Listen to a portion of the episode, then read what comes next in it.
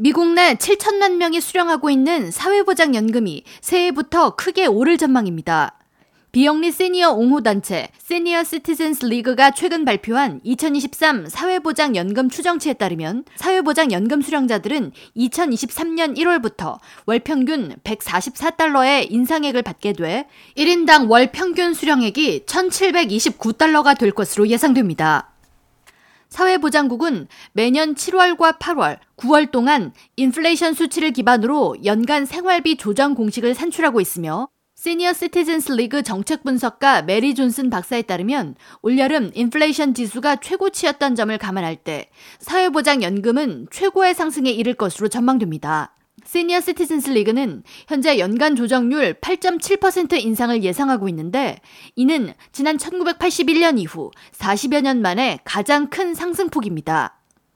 그러나 사회보장연금을 수령하는 은퇴자들은 지출의 많은 부분을 식료품비와 의료비, 주택비용 등에 지출하고 주유 등은 적게 하는데 지난 1년간 물가가 가장 오른 분야는 식료품 비용과 렌트비, 교통비였습니다.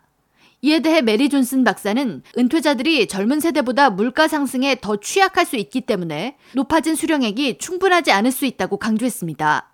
그러면서 물가가 이미 많이 오른 상태에서 렌트비 부담 및 생필품 구매에 부담을 안고 있는 은퇴자들에게 내년부터 연금이 오르는 것은 시니어들을 만성 생활고에 시달리도록 만들 수 있다고 우려를 표했습니다.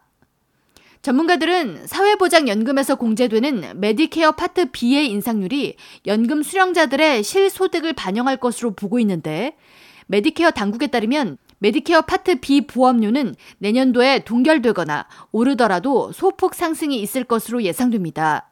메디케어 중 병원 방문, 치료비나 일부 의약품 비용을 커버해주는 파트 B 보험료는 올해 14.5%나 급등했으며 이와 같은 상승은 알츠하이머 치매 치료제로 승인받은 신약의 가격이 비싸다는 이유였습니다. 한편 미 은퇴자 협회에 따르면 지난해 기준 월 최대 사회보장연금 수령 액수는 3,895달러이며 은퇴자들이 받는 평균 수령액은 이에 40%에도 못 미치는 것으로 나타났습니다.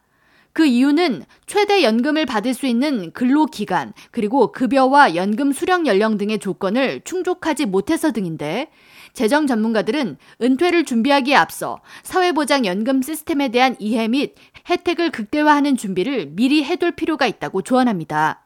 연금 산정 요소를 고려할 때 최대 연금을 받는 방법은 지난해 소득 신고 기준 14만 2,800달러의 과세 소득을 35년간 유지하고 연금 수령은 70세에 받는 것으로 나타났습니다.